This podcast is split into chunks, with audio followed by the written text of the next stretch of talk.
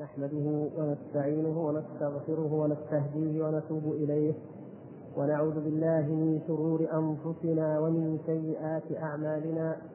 من يهد الله فلا مضل له ومن يضلل فلا هادي له. وأشهد أن لا إله إلا الله وحده لا شريك له. وأشهد أن محمدا عبده ورسوله. أما بعد أيها الإخوة الكرام فقد سبق في الدرس الماضي أن تعرضنا لشرح الفقرة التاسعة والثلاثين وهي قول الماتن رحمه الله ولا تثبت قدم الإسلام إلا على ظهر التسليم والاستسلام. ولا تثبت قدم الإسلام إلا على ظهر التسليم والاستسلام.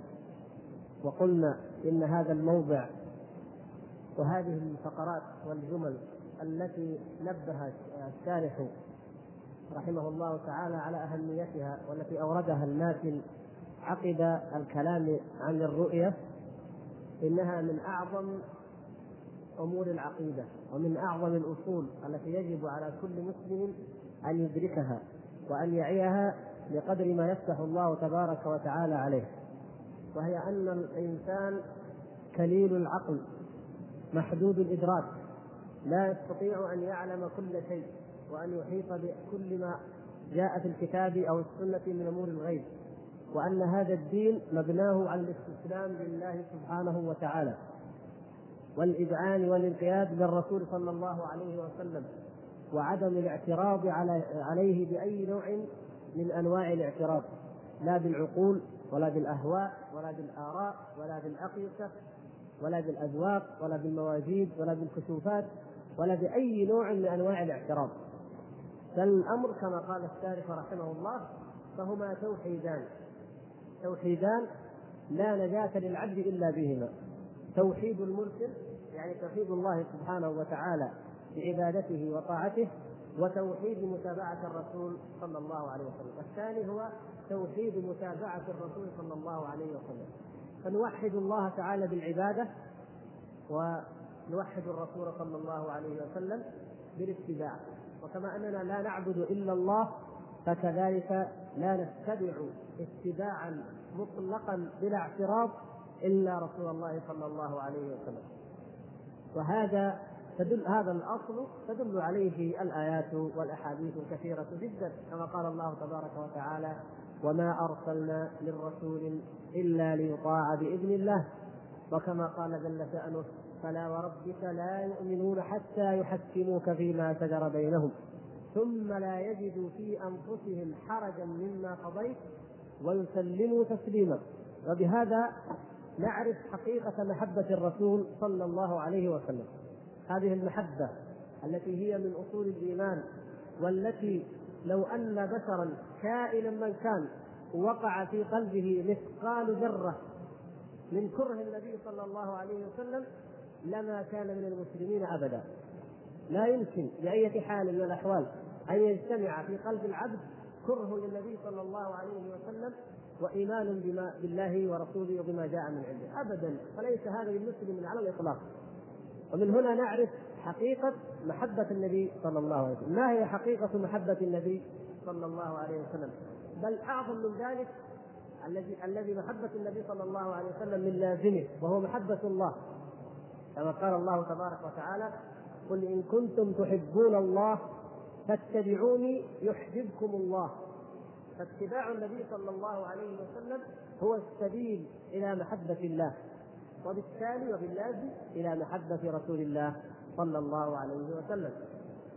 وهذا أصل عظيم من أصول الدين وهو قاعدة الإسلام التي يقوم عليها بل هو حقيقته ولبه فلا يكون الإنسان مسلما أبدا إلا بأن يتبع الرسول صلى الله عليه وسلم وينقاد لأوامره ظاهرا وباطنا.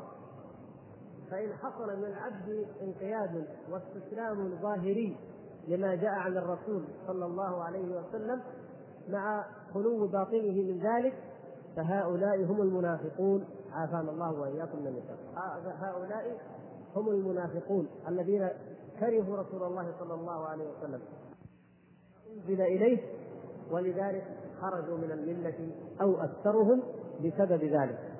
وأما الطرف الآخر وهو من يزعم محبة الله ومحبة الرسول صلى الله عليه وسلم في قلبه ولكن أعماله تكذب ذلك ولا ينقاد ولا يستسلم لأوامر الله ولا يطبق سنة رسول الله صلى الله عليه وسلم أو يعارض ما جاء عنه بأي نوع من أنواع المعارضات كما سيأتي إيضاح بعضها فإن هذا كاذب في دعواه. نستدل على ذلك بأن هذا كاذب في دعواه. كما قال بعض السلف لما قرأ قول الله تبارك وتعالى قل إن كنتم تحبون الله فاتبعوني يحببكم الله قال هذه آية المحنة آية الامتحان ادعى قوم محبة الله فأنزل الله آية الامتحان ليمتحنهم وليبين من يحبه حقيقة ومن لا يحبه. قل إن كنتم تحبون الله فاتبعوني يحببكم الله. وقد سبق أن عرضنا لشيء فيما مضى قبل فترة طويلة نسبيا وهو أن ما يدعيه بعض الناس من محبة الرسول صلى الله عليه وسلم. ومع ذلك يخالفون ما جاء من عنده ويقولون نحن نحب الله أو نحب الرسول صلى الله عليه وسلم ولكن واقع حالهم مخالف لما جاء به الرسول صلى الله عليه وسلم ويقولون إننا مع مخالفة السنة نتعرض للوم يعني يعرضون أنفسهم للوم ولهذا يقال لهم الملامية أو الملامتية ويستدلون بقول الشاعر كعادتهم في هذا الشأن أجد الملامة في هواك لذيذة حبا لذكرك فليلن اللوم. فيقولون نحن نحب الله أو نحب الرسول صلى الله عليه وسلم ويغلون فيه صلى الله عليه وسلم بأنواع الغلو ويقولون مهما لامن الناس لا يهم. مهما تكلموا فينا مهما قيل عن مخالفتنا لا يهمنا ذلك. هذا نحن نعرض أنفسنا عمدا للوم. يستجلبون اللوم في ذلك. ويقول ها لا تكون المحبة إلا باللوم. فنقول لهم حقيقة أن المحبة الحقيقية لله ولرسوله صلى الله عليه وسلم هي مدعاة للوم ما في ذلك شك. من اتبع النبي صلى الله عليه وسلم في جهاده جاهد الكفار والمنافقين في دعوته دعا إلى الله ليلا ونهارا سرا وعلانية في أمره بالمعروف ونهي عن المنكر. وهذا بلا شك يخالف أهل الرغبات وأهل الشهوات بلا شك. فإنه يدعو الناس إلى لومه سوف يلومونك الناس. أي إنسان يتمسك بالسنه ويدعو إليها فإنه قد تعرض للوم طبيعي هذا. هذا شيء طبيعي. وهذه المحبة الحقيقية. أن أن يطبق الإنسان السنة حينئذ يتعرض للوم وليس التعرض للوم هو المقصود. المراد بهذا إيش؟ أنه نفهم حقيقة محبة الله سبحانه وتعالى التي قال الله تبارك وتعالى فيها يا أيها الذين آمنوا من يرتد منكم عن دينه من يرتد منكم عن دينه فسوف يأتي الله بقوم يحبهم ويحبونه. انظروا كيف أول صفة يحبهم ويحبونه. يجاهدون في سبيل الله ولا يخافون لومة لائم. يحبهم ويحبونه أدلة على المؤمنين أعزة على الكافرين يجاهدون في سبيل الله. قال في الأخير ولا يخافون لومة لائم. فمعنى ذلك أن المحبة الحقيقية لله لا بد أن يتبعها لوم لائم. جربوا أمر بالمعروف انهى عن المنكر تجد اللوم تجد الأذى. لو طبق الإنسان السنة في نفسه فقط في نفسه لوجد اللوم والأذى. وهو ما دعا. مع أنك لم تدعو أحد. فكيف إذا دعوت إلى الله تبارك وتعالى كما أمر الرسول صلى الله عليه وسلم؟ بل هذا مما ينبغي أن ننبه إليه وهو أن أهل الانحراف والزيغ يريدون منك أول الأمر أن تكف عن دعوتهم. يا أخي تبغى تتدين؟ تبغى تتمسك؟ خلك في حالك. ما حد قال لك لا تصلي ما حد قال لك لا تطبق السنة وتعفي لحيتك تقصر ثوبك تسوي كذا حجز زوجتك خلك في حالك. يقول لك إحنا ما قلنا لك شيء خلك في حالك. هذه ما يقولوها لك إلا إذا كنت تدعوهم. لاحظت؟ إذا كنت تدعوهم فيريدون مرحلة أولى أن يتقوا هذا الأذى الذي يأتي من قبلك في نظرهم. فأول شيء خلك حدك حد نفسك. فإذا فعل الإنسان وانهزم هل يسكتون؟ يقول الحمد لله ريحنا من شره مالنا وماله. حجب زوجته. أعتقد العقيدة الصحيحة التي أمر الله بها حافظ على فرائض الله أمر بالمعروف ونهى عن المنكر غيرنا. ما يقولوا مالنا وماله ما ما ضرنا بشيء لا لا يقتنعون بهذا. بل يأتون إليك ويقولون لك لماذا تفعل هذا الشيء؟ تعرض نفسك للنقد تعرض نفسك لشتيمة الناس وكذا وكذا. فلا يقنعون ولا يرضون حتى تصبح مثلهم. وهذا شأن المنافقين. وأشباههم وأتباعهم فإن الناس في النفاق درجات. ودوا لو تكفرون كما كفروا فتكونون سواء والعياذ بالله تعالى. فهذا هو حالهم وهذا هو شأنهم. والفطرة الأربعون هذه هي تابع ومكمل لما ورد فيما قبلها من حيث وجوب التسليم للنبي صلى الله عليه وسلم وعدم اتباع أي أحد سواه صلى الله عليه وسلم. وعدم التلقي من أي مصدر غير ما جاء به. تفضل.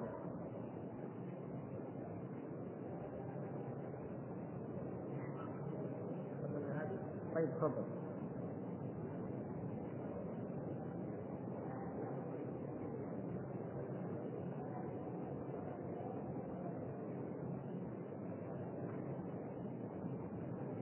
إيه طيب لا تفضل تفضل نكمل التاسعة والثلاثين إن شاء الله. تفضل.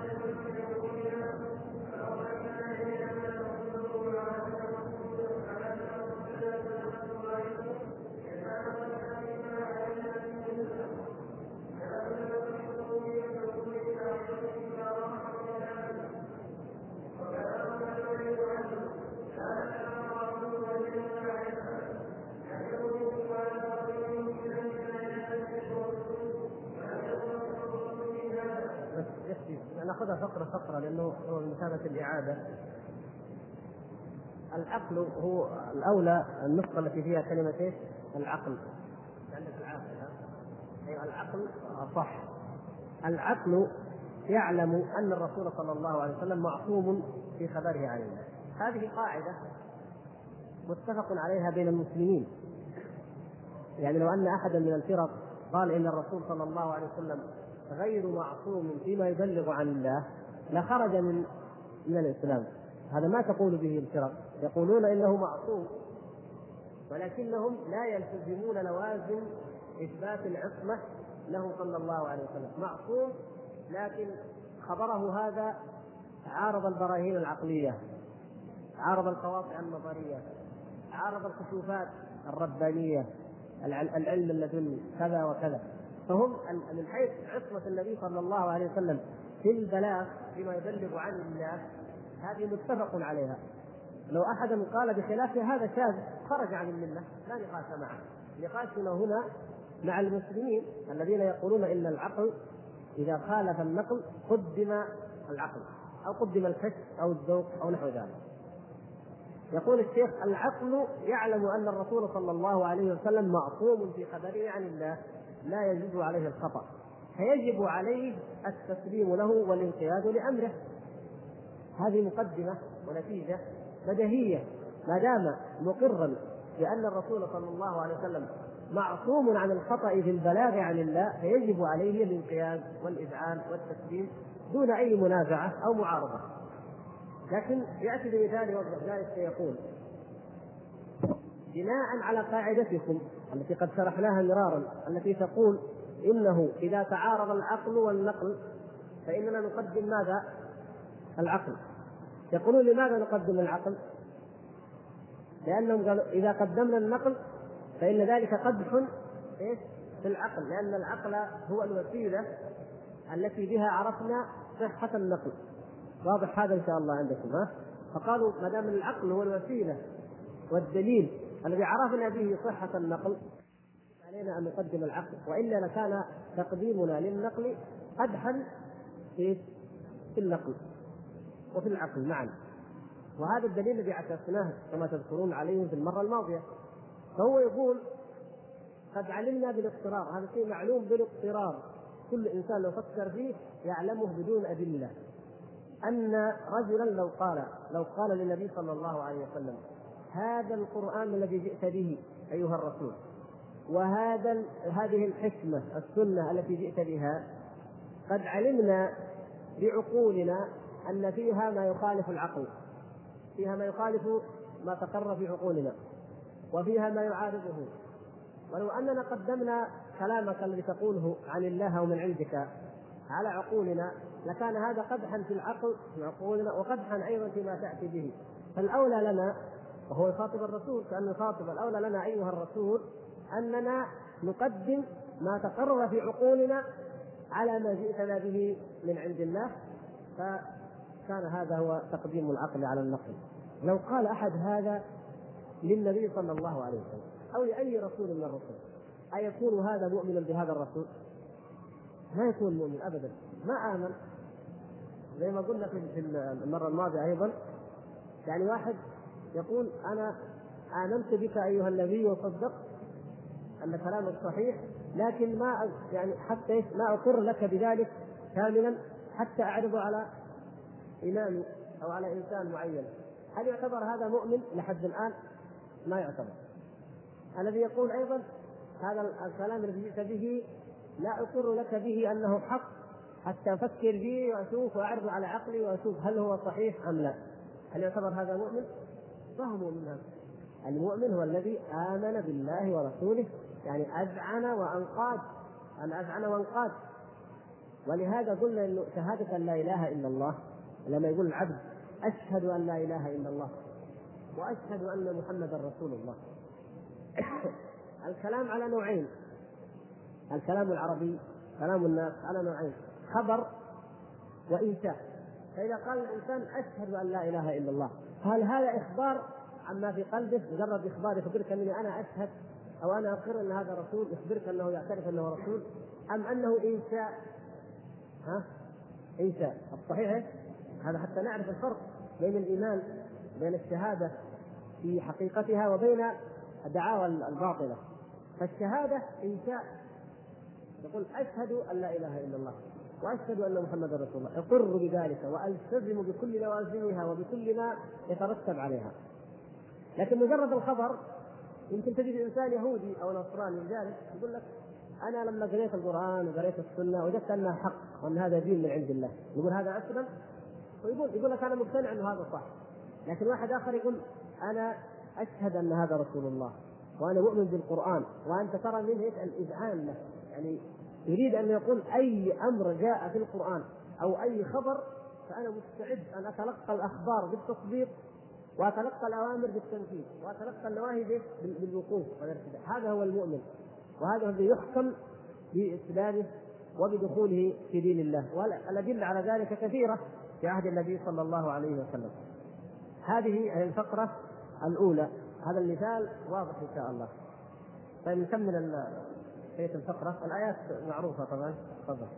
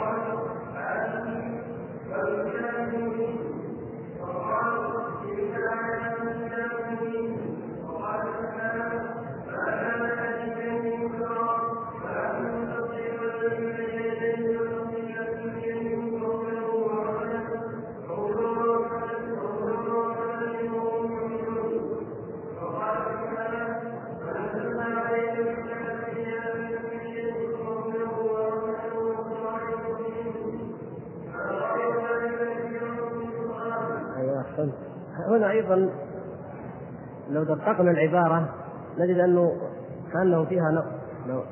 بل يعلم أن هذا لو كان لو صحت هذه القاعدة التي يقولون لأمكن كل أحد أن لا يؤمن. كلكم عندكم أن يؤمن؟ هو إيش؟ أن لا يؤمن بشيء مما جاء به الرسول. لو قلنا لا يؤمن أحد بما جاء عن النبي صلى الله عليه وسلم حتى يعرضه على عقله وعلى رأيه على قول شيخه أو إمامه أو أميره أو أي إنسان كان لأمكن كل أحد أن لا يؤمن بشيء مما جاء به الرسول صلى الله عليه وسلم.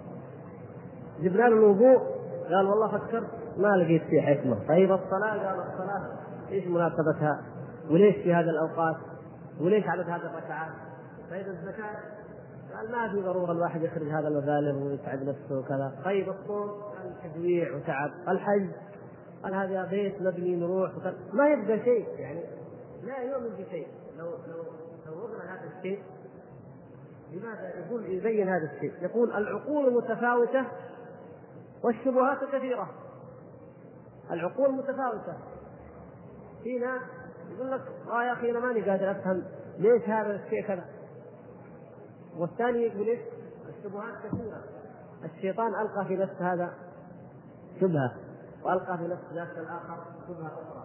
فبمجموع الشبهات مع تفاوت العقول في الفهم نجد إيش إيش الحصيله؟ النبي صلى الله عليه وسلم جاءنا بهذا الدين كتاب وسنة أوامر أحكام أخبار نواهي.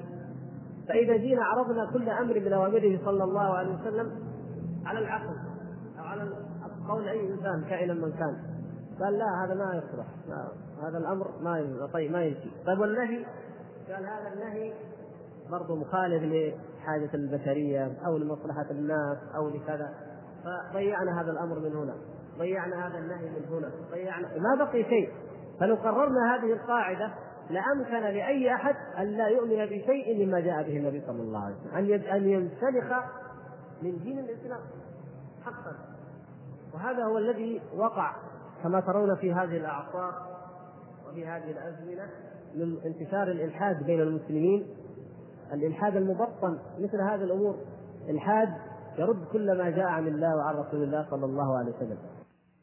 تتكلم معاه فيه تجد انه لديه من الشبهات ومن الأقوال في الزنا أو في الاختلاط أو في الخمر أو في اللحية أو في الإزار إلى اسفل أو في كذا.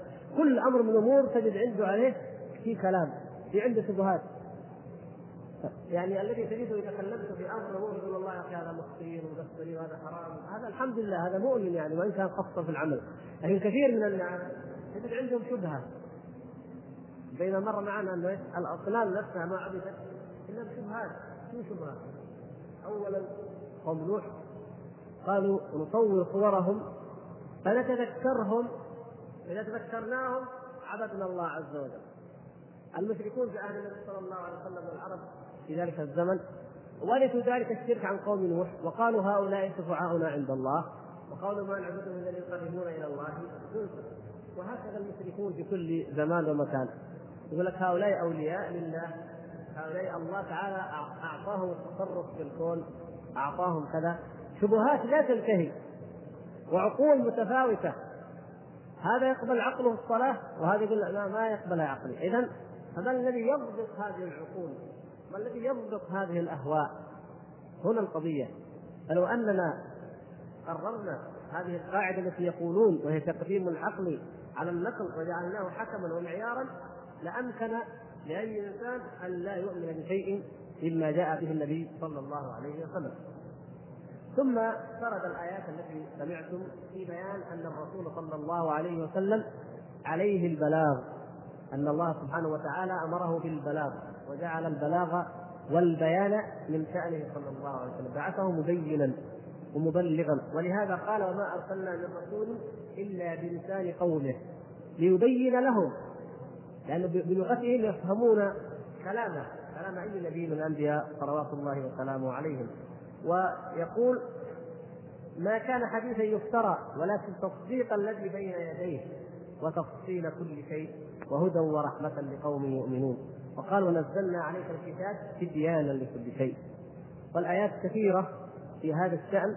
وواقع سيرة النبي صلى الله عليه وسلم هو هذا.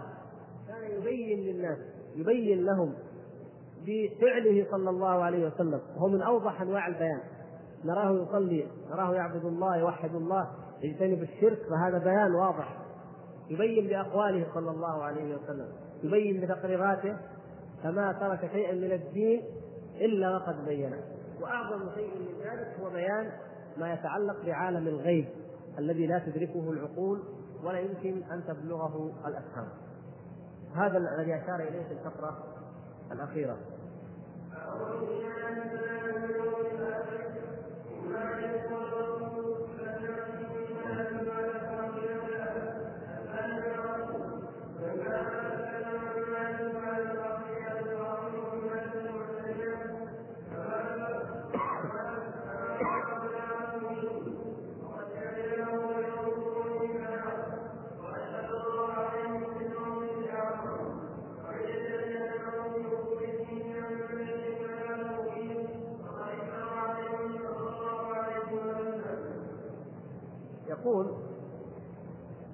أمر الإيمان بالله واليوم الآخر عالم الغيب عموما نلزمهم بهذا الإلزام العقلي. إما أن يكون الرسول صلى الله عليه وسلم قد بينه أو لم يبينه.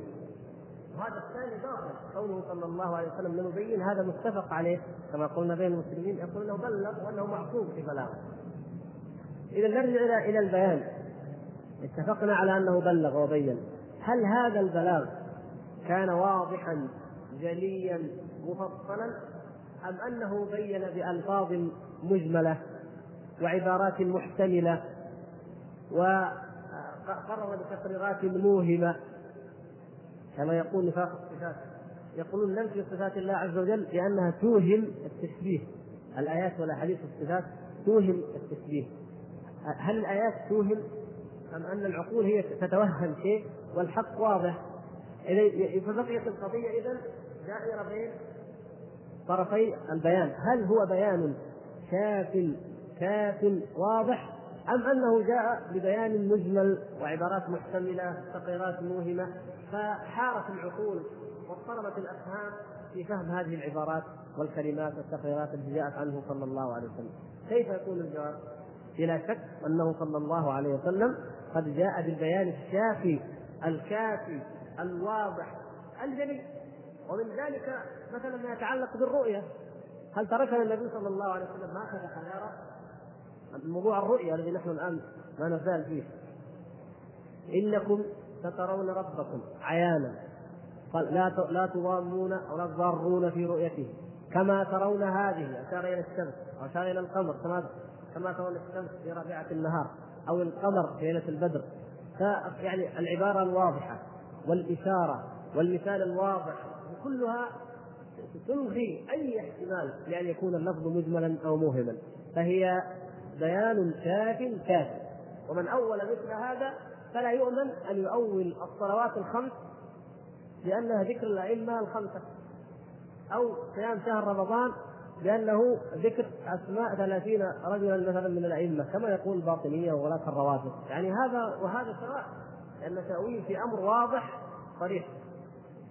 فيقول فالنبي صلى الله عليه وسلم بلغ البلاغ المبين وقد شهد له خير القرون بالبلاغ وهم الصحابة رضوان الله تعالى عليهم والتابعون الذين لم تكن فيهم هذه الاعتراضات على ما جاء به صلى الله عليه وسلم بل سلموا وأيقنوا وآمنوا وشهدوا له بالبلاغ وأشهد الله يعني وأشهد الرسول صلى الله عليه وسلم الله عليهم في الموقف الأعظم أين الموقف الأعظم هذا؟ في حجة الوداع. في حجة الوداع ذلك المشهد العظيم الذي هو أكبر اجتماع شهده المسلمون في عهد النبي صلى الله عليه وسلم وفي بقعة مقدسة في المشاعر ويخطب النبي صلى الله عليه وسلم في ذلك اليوم في أيام الحج حتى في منى كرر الخطبة. فيقول ألا هل بلغت؟ اللهم فاشهد فالنبي صلى الله عليه وسلم بلغ وأشهد ولم يبقى ولله الحمد أي نفس في دين الإسلام ولا فيما جاء به. فما علينا اذا بعد هذا إلا أن نؤمن وأن نستسلم وأن نذعن. نتعلم هذا الدين وكل ما علمناه من أمره صلى الله عليه وسلم أو من خبره عن الله أو من عنده وما هو إلا وحي من الله تبارك وتعالى آمنا به. كما قال تبارك وتعالى وتمت كلمة ربك صدقا وعدلا. كلمات ربك كلمات الله سبحانه وتعالى على نوعين صدق والعدل. صدق في ماذا؟ في الأخبار. وعدل في ماذا؟ في الأحكام. فليس هناك أي مجال لطاعن ولا منتقم وبهذا إن شاء الله نكون أكملنا الفقرة التاسعة والثلاثين. تفضل.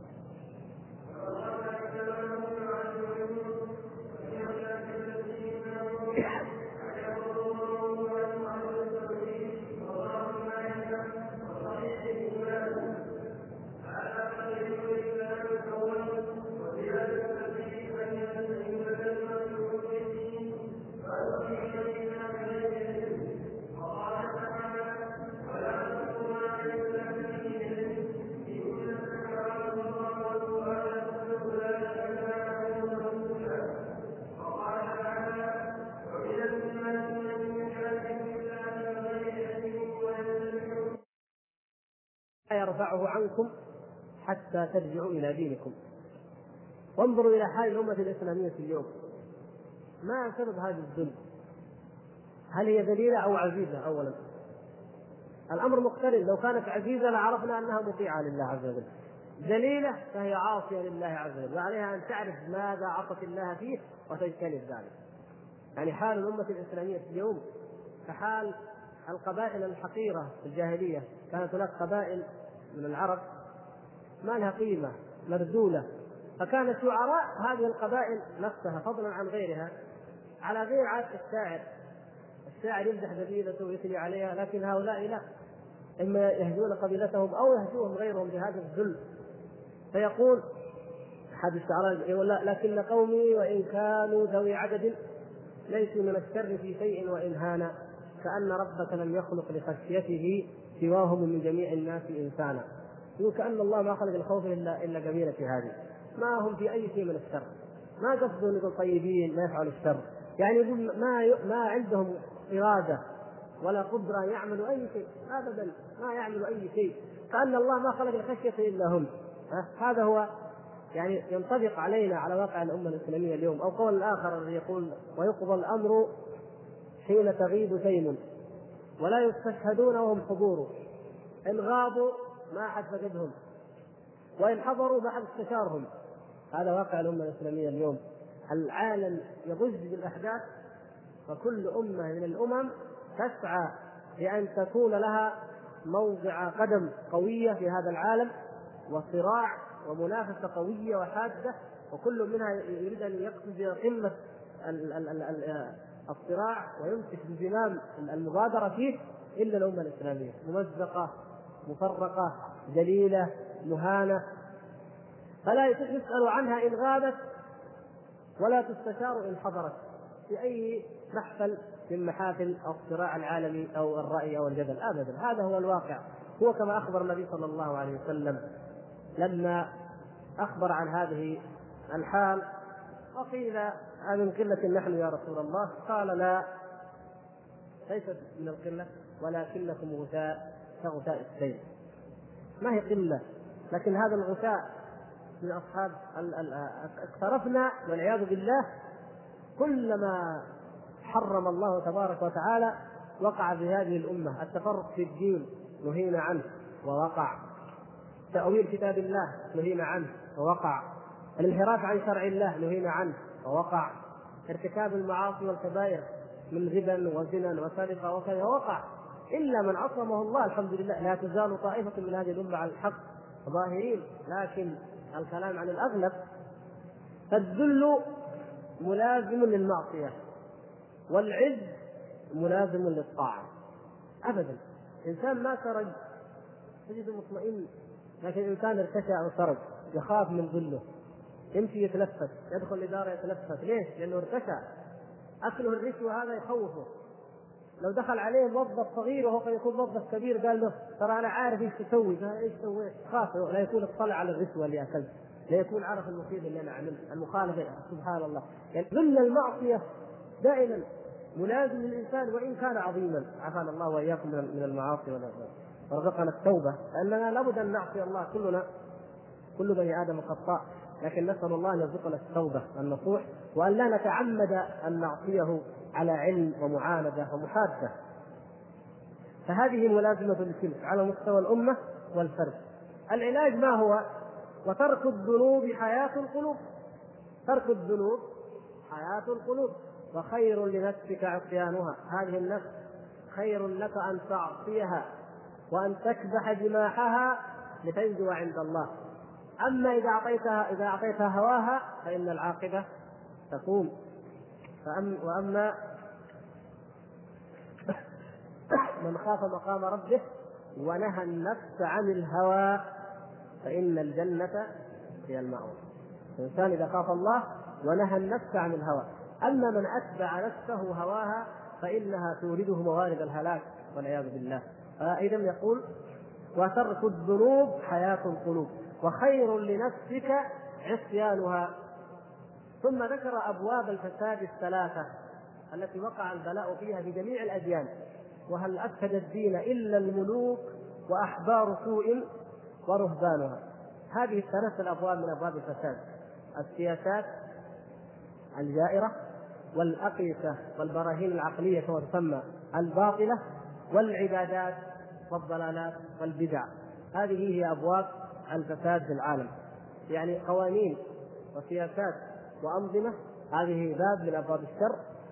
الباب الثاني أقيسة وآراء وأهواء وبراهين أو نظريات كما تسمى في هذا العصر تسمى نظريات علمية أو ما أشبه ذلك. هذه هذا الباب الثالث الباب الثالث الضلالات والبدع. كيف تقع هذه؟ الاعتراض الأول هو الملوك الجائرة يقول الشارع يعترضون على الشريعة بالسياسات الجائرة ويعارضونها بها ويقدمونها على حكم الله ورسوله. في ذلك الزمان كان الأمر أخف مما ترون اليوم من حيث لم يكن هناك في حياة الأمة الإسلامية قانون عام يحكم حياة الأمة ككل إلا الشريعة الإسلامية. لكن كانوا يعترضون على بعض أحكام الشريعة في السياسات الجائره وأوضح مثال لذلك هو اليافق إذا قرأتم في كلام شيخ الإسلام ابن تيمية هذه لابد أن تستفيدوها إن شاء الله. تجدون أحيانا مكتوب الياء ساق أحيانا اليسق ياء سين قاف.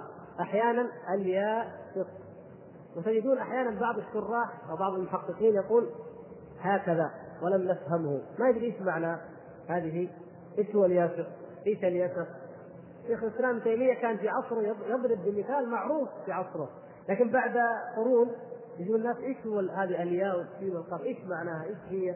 وخاصة لما تكون مكتوبة بعدة أشكال إيش هي هذه؟ هذا الياسق كتبه جنكيز خان. جنكيز خان كان ملك التتار المغول شرقية. يعني موطنها الآن منغوليا منسوريا الصين هذه البلاد تلك البلاد. فهذا الرجل كتب قانونا على ألواح من الحديد إذا رأيتم تفصيل ذلك موجود في الخطط المقريزي مثلا كتب في ألواح من الفولاذ قوانين معينة. لما جاء التتار ودخلوا إلى بغداد واحتلوها كان هولاكو حفيد بن كسخان هولاكو كان قائدهم وملكهم. ودخلوا بغداد واستولوا على بلاد الإسلام. قدر الله تبارك وتعالى أنهم يدخلون في الإسلام، كثير من التتار دخلوا في الإسلام، احتلوا أرضه لكن كانوا بدون عقيدة. خواء وثنيون فبهرتهم هذه العقيدة وهذا الدين فدخل فيه كثير منهم. لكن بقوا على شرائعهم. بقوا على الياسر يحتفظون به يعظمونه. فيه أحكام من قتل عقوبته كذا من زنى كذا من سرق كذا كل عقوبات وقوانين وضعية موجودة في هذا الكتاب. فلما كان قازان ملك التتار ومن معه أرادوا أن يهاجموا بلاد الشام. شيخ الإسلام ابن تيمية رحمه الله كان في بلاد الشام فكان احتار الناس هل نقاتل التتار أو لا نقاتل التتار؟ فقال الناس كيف نقاتلهم؟ وهم يقولوا إنهم مسلمون. فأناس قالوا يجب أن نقاتلهم. احتاروا في الأمر قصة طويلة. فصلها ابن كثير رحمه الله تعالى في البداية والنهاية في تاريخ آه، ترجمة حياة شيخ الإسلام ابن تيمية. فشيخ الإسلام ابن تيمية كتب الفتوى فتوى في حق التتار. وبين أن من مما يوجب قتالهم وكفرهم أنهم يتحاكمون إلى الياسر لا يتحاكمون إلى ما أنزل الله ولا إلى القرآن والسنة. بل الحكم بين أمرائهم وبين أشرافهم هو بهذا الياسر بالنظام الذي وضعه جنكيز خان. هل القوانين أول من كتبها جنكيز خان؟ لا كتبت قبله. يعني علماء القانون الذين يبحثون هذه الأمور يقولون أن من أقدم القوانين المكتوبة التي وصلتنا التي وصلت إلى إلى إلى المؤرخين. القوانين الرومانية كمثال. قوانين جسطنيان وغيره قوانين الألواح رومانية. وفي كتب التاريخ يجيبوا قوانين حمورابي.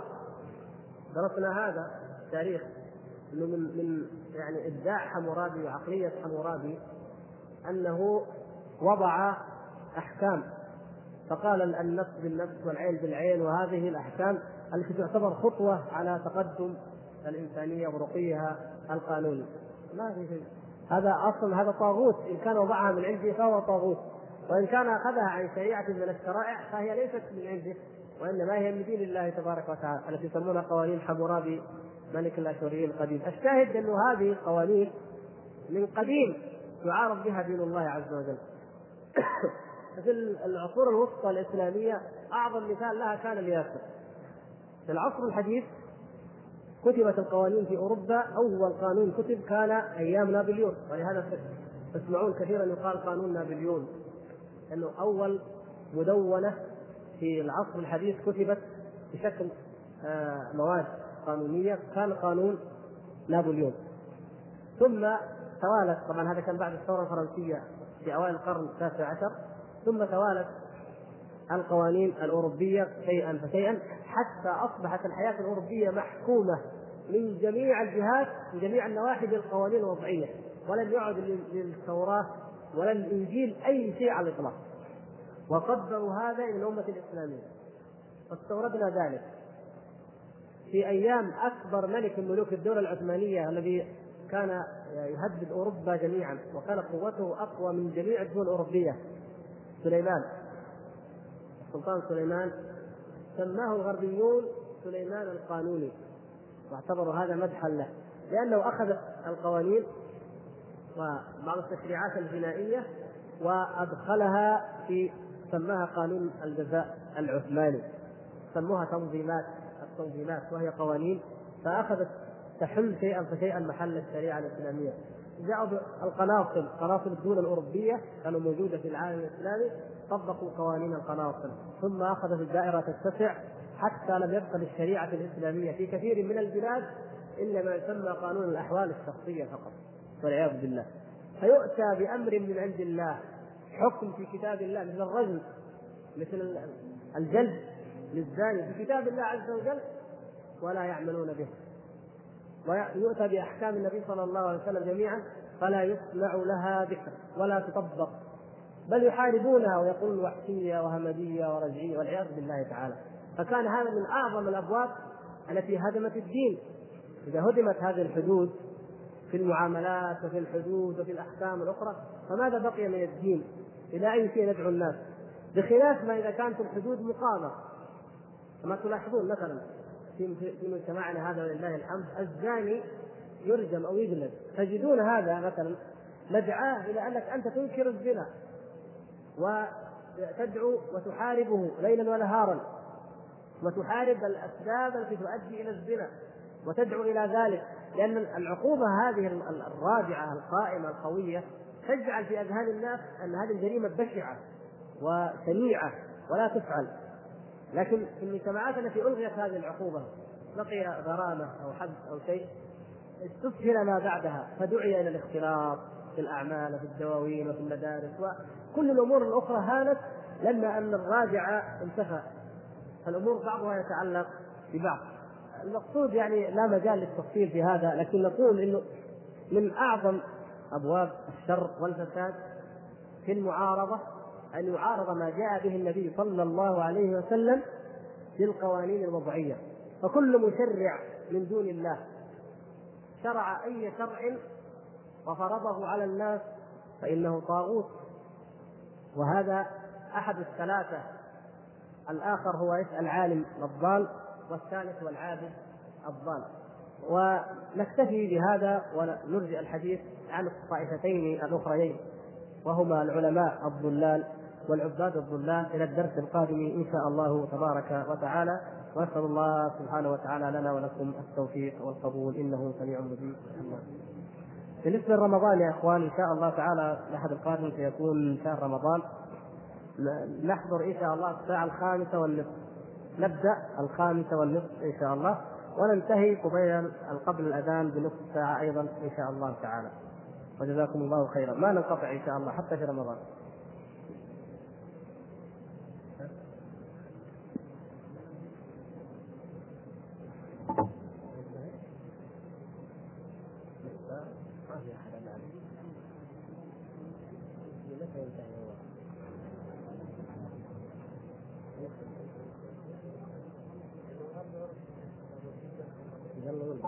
طيب يا اخوان الإخوان يقولوا متأخر.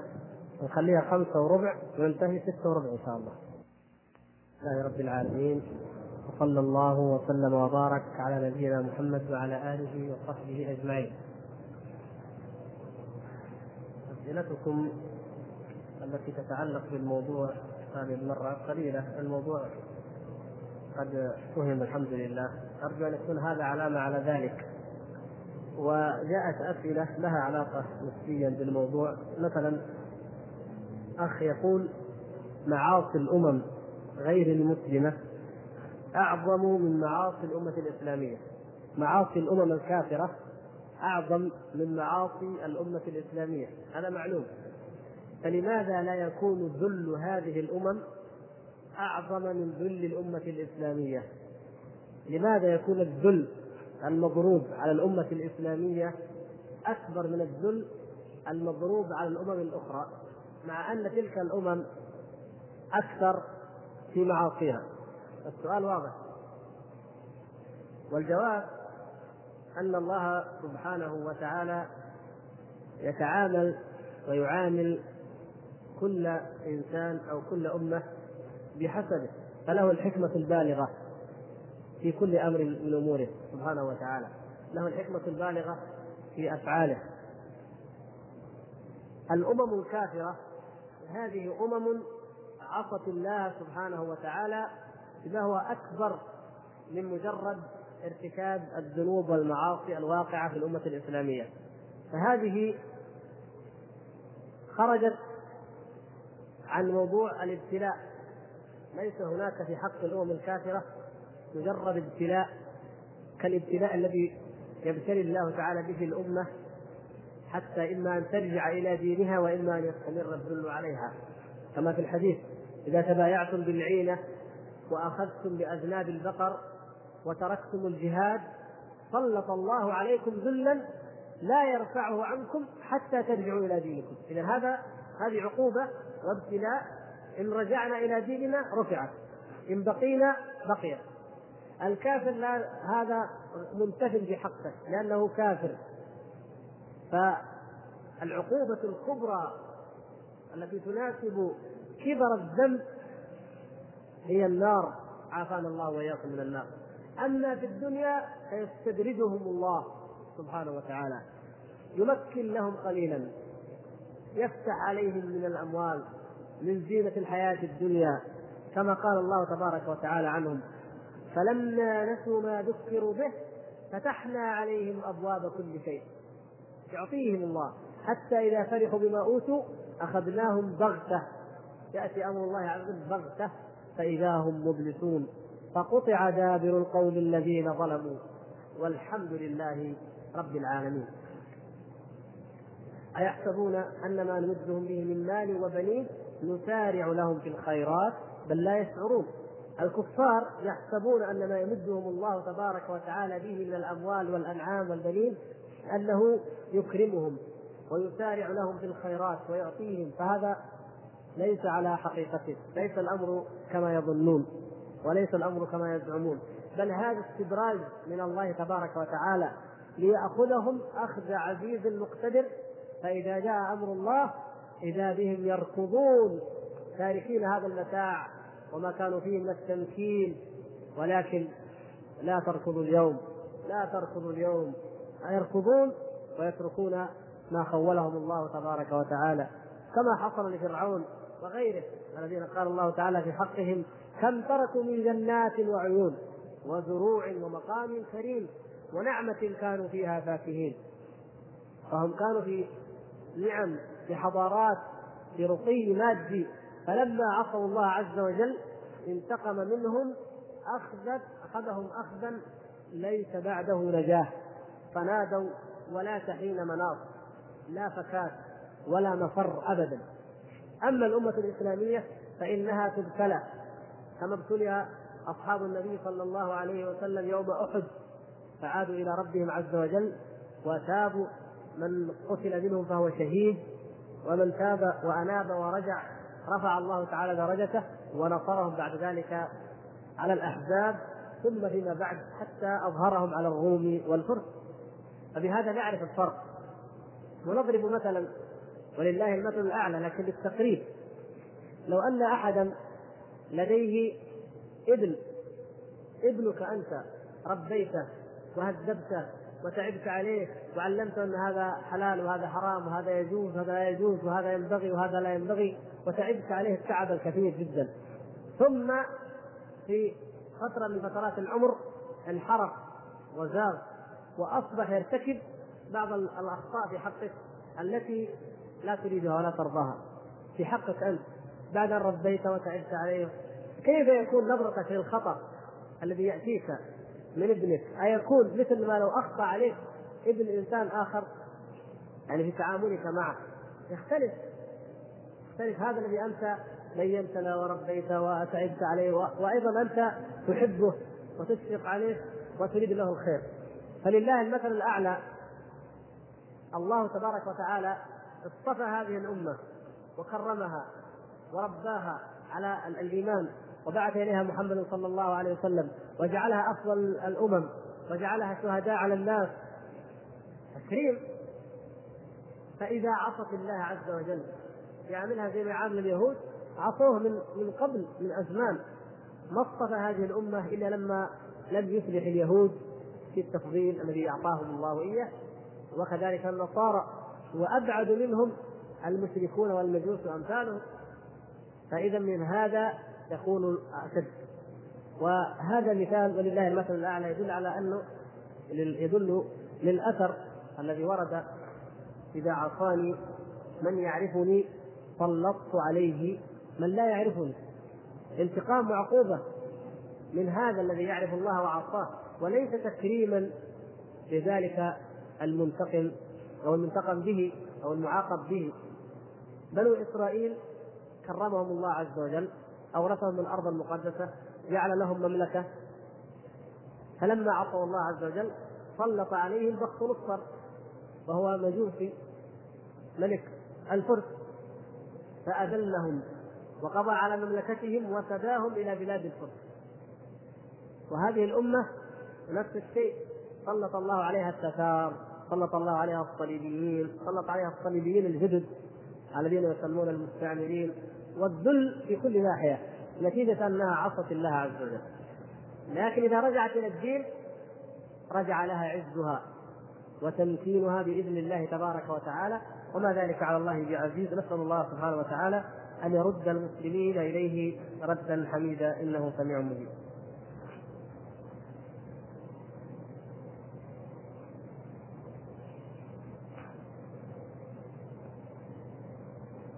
أيضا مما يتعلق بالموضوع هذا السؤال يقول الأخ ما معنى الدعوة بالحكمة والموعظة الحسنة والمجادلة بالتي هي أحسن؟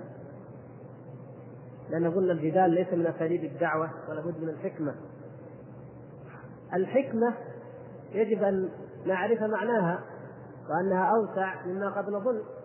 بعض الناس يظن أن الحكمة هي مجرد الرفق واللين.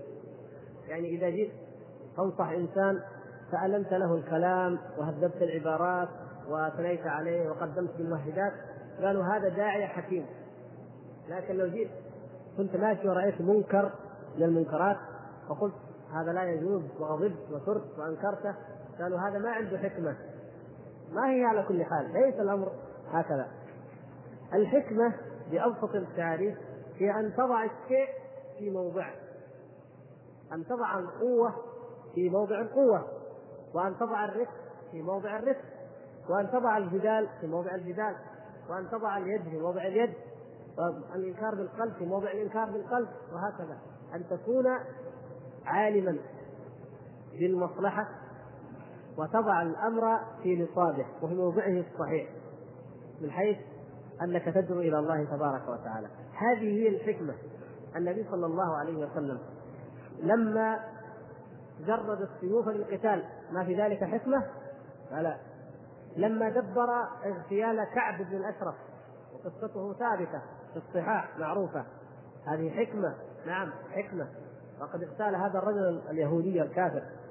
وأيضا لما كان يرفق بالصحابة الذي تكلم في الصلاة رفق به النبي صلى الله عليه وسلم. الذي بال في المسجد رفق به النبي صلى الله عليه وسلم. الذي جاء يسأله أن يبيح له الزنا؟ رفق به النبي صلى الله عليه وسلم وبين له. فالنبي صلى الله عليه وسلم يضع الحكمة يضع القوة في موضعها. لما أن سمعهم يتجادلون في القرآن قام ومحمر الوجه وخطبهم وقال إنما هلك من كان قبلكم بهذا. قوة وثأر لما كلم بشأن المخزومية التي سرقت قيل يا رسول الله إن هذه المرأة سرقت وهذه من قريش ومن أشراف الناس فلو تجاوزت غضب النبي صلى الله عليه وسلم. غضبا شديدا وخطب وتكلم وقال إنما هلك من كان قبلكم أنه أهلك من كان قبلكم أنهم كانوا إذا سرق فيهم الضعيف أقاموا عليه الحد وإذا سرق فيهم الشريف تركوه.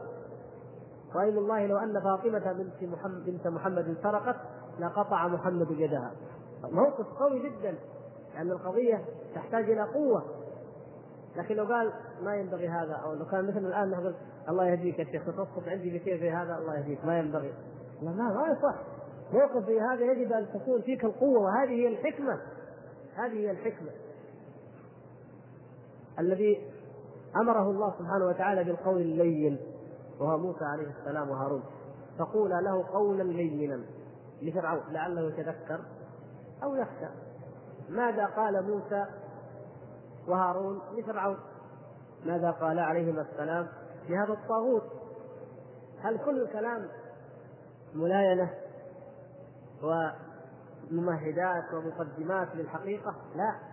قال له الحقيقة كاملة لكن بحجج عقلية هادئة معقولة. الحاضرون تأثروا. حتى انبرى منهم ذلك الرجل. وقال رجل مؤمن من آل فرعون يكتم إيمانه. طبعا ما يظهر لكن ذلك أتقتلون رجلا أن يقول ربي الله. وقد جاءكم البينات. الكلام هذا لما يثير الموجودين يثير الحاضرين. الأسلوب الحكيم لكن لم يقل. بل قال في الآية الأخرى وإني لأظنك يا فرعون مسبورا. طبعا كلمة تقول له أظنك مسبور هل يقول لك هل هذه ما هي من اللين؟ هل موسى عليه السلام قال فالله لم يلين القول؟ لا. ولكن عندما يصل النقاش إلى مرحلة إنكار للبديهيات وللحقائق فتقال مثل هذه الكلمة بذلك الخصم. هذا هو الأسلوب الذي يجب أن يكون لدينا. عمر رضي الله تعالى عنه. انظروا كيف الحكمة في حياة الفاروق عمر رضي الله تعالى عنه. في حياة النبي صلى الله عليه وسلم كان عمر سيفا مسلطا جاهزا. جاء المنافق يقول يا رسول الله ذهبنا نتحاكم إلى كعب بن الأشرف كذا ما أردنا إلى الإصلاح والتوفيق يقول عمر يا رسول الله دعني أضرب عنقه. ويكاد يضرب عنقه. يأتي اليهودي ويمسك بتلابيب النبي صلى الله عليه وسلم يقول أين ديني؟ أين وفائي يا محمد؟ لما استدان منه الدين وهو يريد أن يختبره يريد أن يختبر النبي صلى الله عليه وسلم. هل تنطبق عليه أوصاف النبوة أم لا؟ عمر يسأل عليه وكذلك الأعرابي. حاطب بن أبي بلتعة كتب إلى كفار قريش فيقول عمر يا رسول الله لقد نافق حاطب دعني أضرب عنقه. فكان سيفا جاهزا مستعدا في حياة النبي صلى الله عليه وسلم والصديق. فلما ولي الخلافة عمر رضي الله تعالى عنه ولي الخلافة ذهبت هذه الأمور وبقيت ما يضرب إلا من يستحق الضرب. وما يهدد أي واحد كذا. فقيل له يا أمير المؤمنين لما هذا؟ قال قد كنت في حياة النبي صلى الله عليه وسلم وأبي بكر أعلم أنني إذا تجاوزت ردوني. يعني ما معنى كلامه؟ لو أنا قلت اقتل هدد. النبي صلى الله عليه وسلم قلت دعه يا عمر يسكت. المنافق خاف خوف شديد. وما حصل له شيء. ما حصل. لكن خاف.